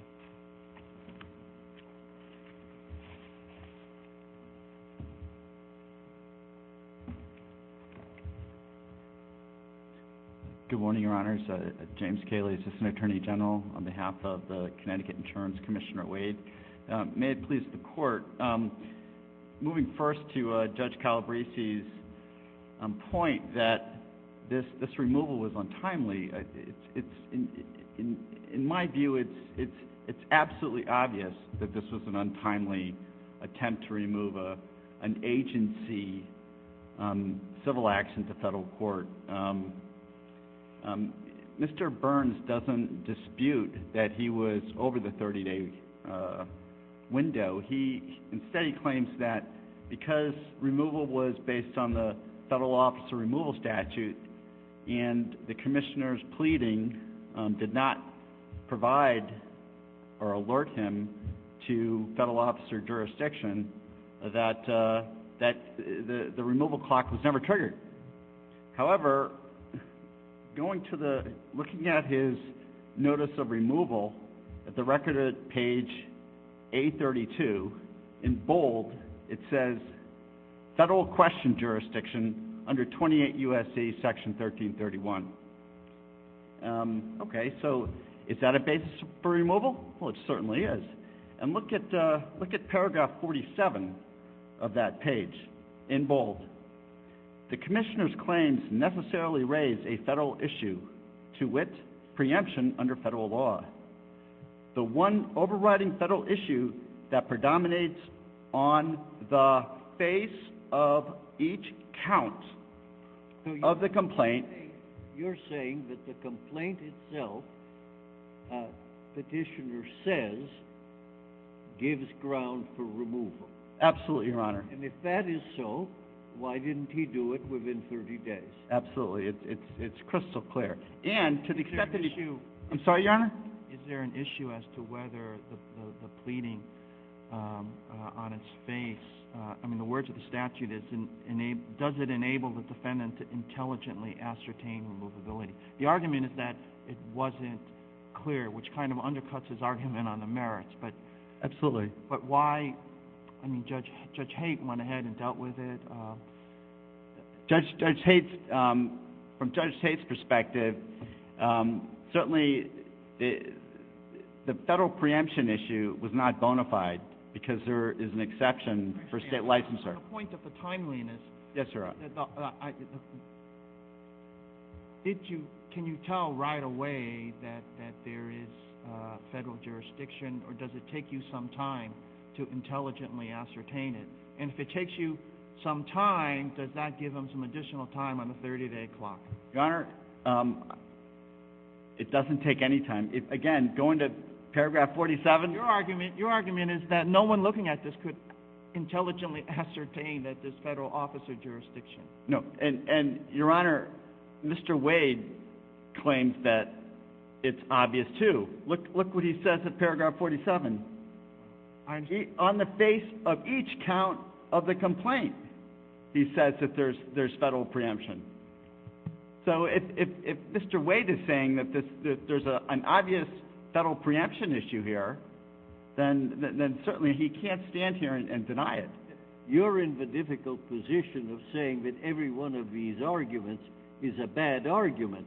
But if it were a good argument, it would be obvious on its face. That's right, Your Honor. But looking at the basically looking at the complaint, when we see that there's a Medicare-related... This involves Medicare-related insurance products, we don't see beyond that, which is there's a carve-out in Medicare for state licensure. It's only after we do the research that we find that there's not a jurisdictional issue here. Um, now, just briefly, because he raised it, um, we have a plain meaning rule issue with respect to the meaning of the word state court that's used in the federal officer removal statute. And uh, counsel for Mr. Burns Um, is at length arguing that the court should have considered certain federal interests in making that plain meaning rule analysis. But we don't do that. We just simply look at whether or not the word used by the legislature is clear and unambiguous, and whether or not the term is used within the statutory scheme in a coherent and consistent manner. And that is, we don't look at any interests. We don't look at any interests unless this court were to choose the functional approach in examining the meaning of the word state court. And um, because it wasn't in my brief, I just want to, to the extent the court even reaches this, um, there is a case from the Second Circuit from 1985 entitled Friends of the Earth versus Consolidated Rail Corp.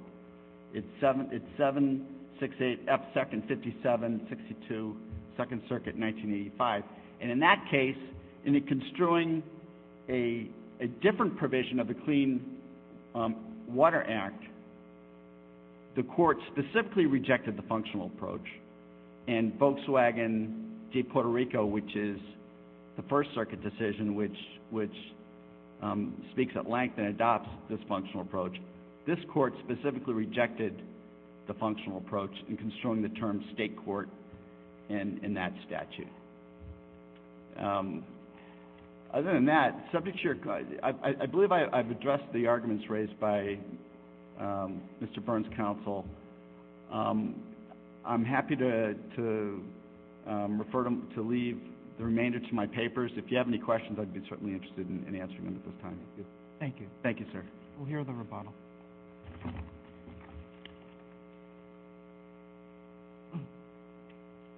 Thank you, Your Honor. I just want to make the point, first of all, that removability and timeliness are two separate issues. It could be removable, but the timeliness, uh, but the time to remove could not have started ticking. That is possible. There are cases in which that's recognized. Why was this timely here? Why was it timely? Why was the removal timely? I don't believe that the clock uh, to remove has ever started. Because why didn't it start? In your removal papers, you identify the grounds for removal.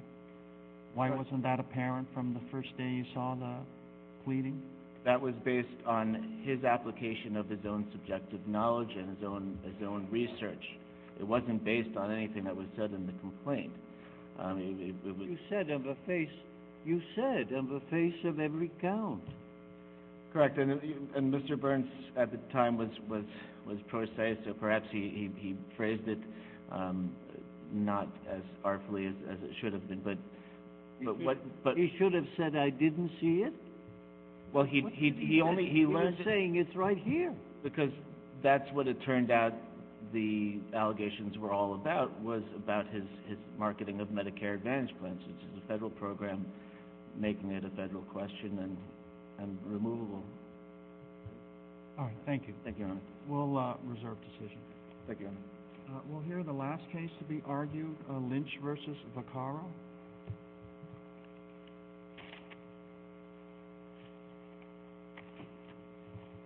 Thank you.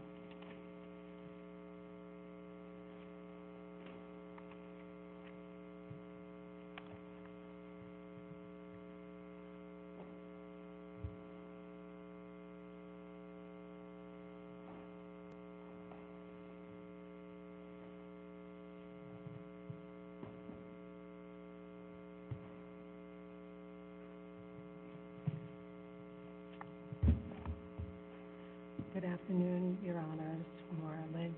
Could you lower the microphone or the dais? Okay. Is that better, sir? Yes. Thank you. Thank you. Uh, may it please the Court. Due process is squarely rooted in the provisions of the U.S. Constitution. It is, in fact, the heart and core of our judicial system. The Fifth Amendment provides that no person shall be deprived of life, liberty, or property without due process of law. Due process requires notice and an opportunity to be heard.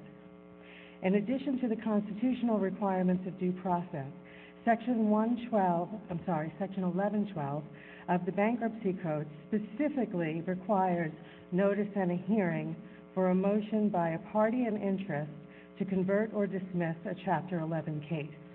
It has been established in numerous instances that the bankruptcy court judge is not considered a party in interest for the purpose of a motion to convert under Section 1112. In this instance, and as the court record clearly supports, there was no notice to be heard on June 28, 2017, when the bankruptcy court abruptly and surprisingly converted the Chapter 11 case to one under Chapter 7. The June 21, 2017 scheduling order was very specific, and it made no reference to the conversion issue being on the court calendar. And in fact, the June 28, 2017 transcript, it's in the record at page A553, um, reflects the court statement regarding the issues that were going to be on for that day, which were the hearing on the debtor's 9019 motion, as well as the motion to limit notice on the disclosure statement, um, and the Wells Fargo stay release, and the status on the Frank claim objection. There's no reference at all to a motion to convert or dismiss the Chapter 11 case. However, the case was converted that day. Um, within 48 hours of the conversion order being entered, the Chapter 7 trustee seized possession of approximately $700,000 of cash that was in my debtor in possession account, including approximately $30,000 that were exempt assets in the form of tenant security deposits and child support income. And additionally, so I was deprived of my property, and the legitimate unsecured creditors of the estate were deprived of their right to receive payment under my 100% plan that had been submitted to the court. Section 1112F also mandates that notwithstanding any other provision of this section, a case may not be converted to a case under another chapter of this title unless the debtor may be a debtor under such chapter. You're out of time. Yes, sir. You're out of time. Oh, The red light means you're out of time. You have saved two minutes for rebuttal. You can use it now if you like. Um, Or I just want to quickly. I just want to quickly say then that in the appellee's papers, they do not point to anything in the record indicating that there was notice about this hearing being on a motion to convert or dismiss. They do not challenge the mandates of 1112F, and they do not point to any place in the record where the court, who had an independent duty to do an analysis on conversion or dismissal, it simply just did not happen, Your Honor. Thank you. All right.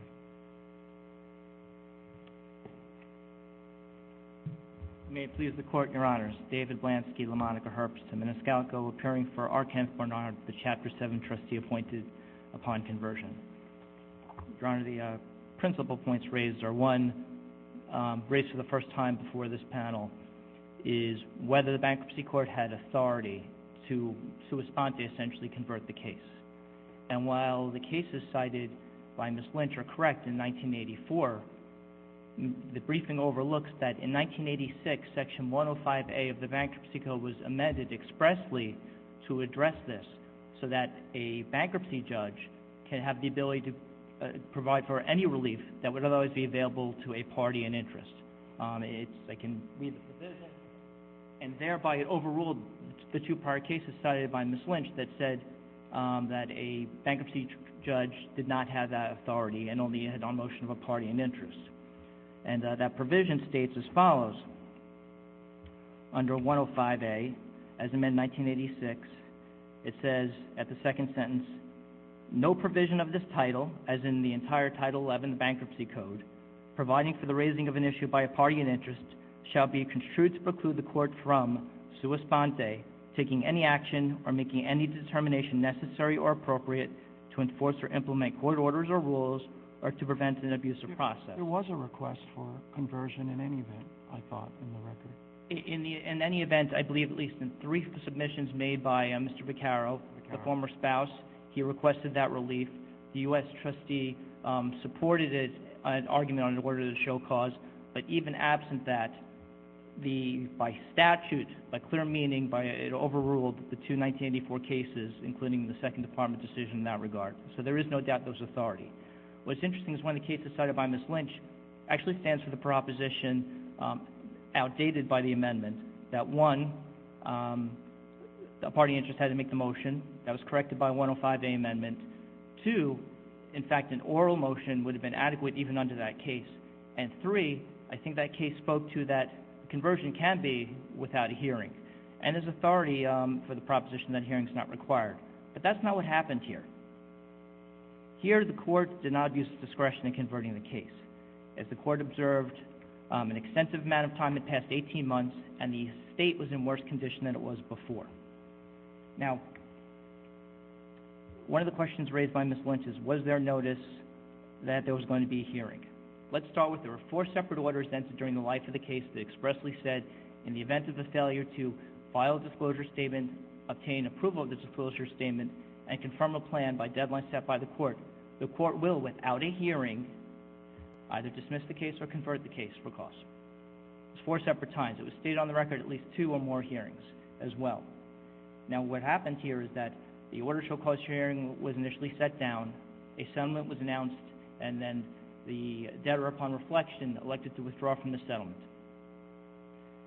That order show cause about conversion was continued by docket entries, initially to June 14th and then to June 28th. It was not marked off the court's calendar. So if the court takes judicial notice of the calendar, looking at the interim dates, it will see that the order show cause concerning conversion and the hearing conversion was not dismissed, was not discontinued. A matter of record, it was continued. And the debtor's counsel, a third at the time, would have notice of that fact. So the notice issue is a red herring here. It was very clear about the consequences would be about a failure to comply. And here, every operating report showed that this estate operated as a deficiency, that there was insufficient funds, that mortgages had not been paid for, at least in one instance, 77 months, including pre- and post-petition. So the estate was being diminished as the equity eroded. And also what's happened here is that there was no ability to confirm a plan. Here, there was a deadline of less than 30 days left in which to confirm a plan. You have to confirm the disclosure statement before you can send out the plan to the creditors, and the judge Trust set an immutable deadline, as he put it, for um, less than 30 days away. It was an impossibility. And finally, what the court should note is, one, um, the trustee has been in place for two and a half years. He sold liquidated assets, attacked claims for adversary proceedings. You cannot unwind what he's done by hypothetically reconverting the case, because you can't undo a sale. There are certain actions he's undertaken that won't provide for that. And finally, Mrs. Lynch, Ms. Lynch, I stand corrected, has a pending Chapter 11 she filed subsequently. If you uh, reverse the order and send it back down to be converted back to Chapter 11, she will then have two pending Chapter 11 provisions, something that's not contemplated by the Bankruptcy Code. In a Chapter 11 case, a debtor should contribute her disposable income to pay the plan. Which plan do you play? Which creditors get paid? The ones existing in the future, the second case, or in the first case? It's not contemplated by the Code and would result in a manifest injustice and abuse of the Bankruptcy Code. For these reasons, we believe the conversion order should be affirmed. Thank you. Thank you. Ms. Lynch, uh, rebuttal. Thank you, Your Honors. Um, Mr. Blansky makes a reference to a 1986 change regarding Bankruptcy Code Section 105A um, to address a judge providing any relief as required. Um, Taking court orders or rules or to prevent an abusive process. However, 105A does not allow the judge to enter orders that deprive a party of their rights under other sections of the Code. And it is to prevent an abusive process. And in this case, there was no abuse. In fact, Mr. Gimeno has stated on the record a couple of times that there was no misconduct by the debtor. Um, Mr. Vaccaro, contrary to what Mr. Blansky said, did not request this motion. Um, And as far as the 18 months into the case in worse condition, that's simply not true either. The case had a massive surplus, millions of dollars. There was only about $225,000 to $250,000 of unsecured creditors. And there was millions of dollars of equity in the state. So the state was not by any chance being diminished. Regarding the four previous orders, um, about a confirmation date, those are not applicable because where the court did set those dates, then through intervening events and other agreements and other orders, those dates were extended. So it's not that I failed to meet the date. Things happened, and so it was changed. And as far as the last date being immutable, that was not the case either because when it came to the ill-advised 9019 with Mr. Vaccaro, the court was willing to extend the dates then again. Um, but that 9019 was going to be only for the benefit of Mr. Vaccaro and not for the benefit of any of the other creditors. Um, a calendar docket entry does not put all of the unsecured creditors on notice, and they absolutely did not have notice, and I was not aware that that date was going to turn into a surprise conversion. Um, and a 100% plan can be confirmed. In all the research that I did, I haven't found any instance where a 100% plan could not be confirmed. In an individual Chapter 11, um, every creditor was getting 100 cents on the dollar, lump sum payments. That is a wild success by all measures, especially with all of the difficulties I had to deal with, not being able to operate as a debtor in possession up to 10 months into the case, burdened with excessive administrative fees related to the state court receiver who should not have been in possession of my property to begin with. Um, and as far as things being unwound, the sale is under appeal. There's nothing else that the trustee has done that presents any kind of um, complicated situation. And regarding the second Chapter 11, that was dismissed on 829 by Judge Trust. And in that case, too, there was no instance, there's never been any instance in either case that I have been engaged in any misconduct or that I have been trying to abuse the process. On the contrary, unfortunately, my ex-husband, Mr. Vaccaro, has filed repeated false statements, false affidavits, committed perjury, and has frustrated my ability to move forward. I was trying to preserve the assets so we could go back into state court and settle out the things pursuant to our judgment of divorce, but he kept throwing roadblocks in the way. Thank you. We have your argument. Okay. We have your papers. And uh, very well done today. Thank you very much. The last case is on submission. Uh, we'll adjourn.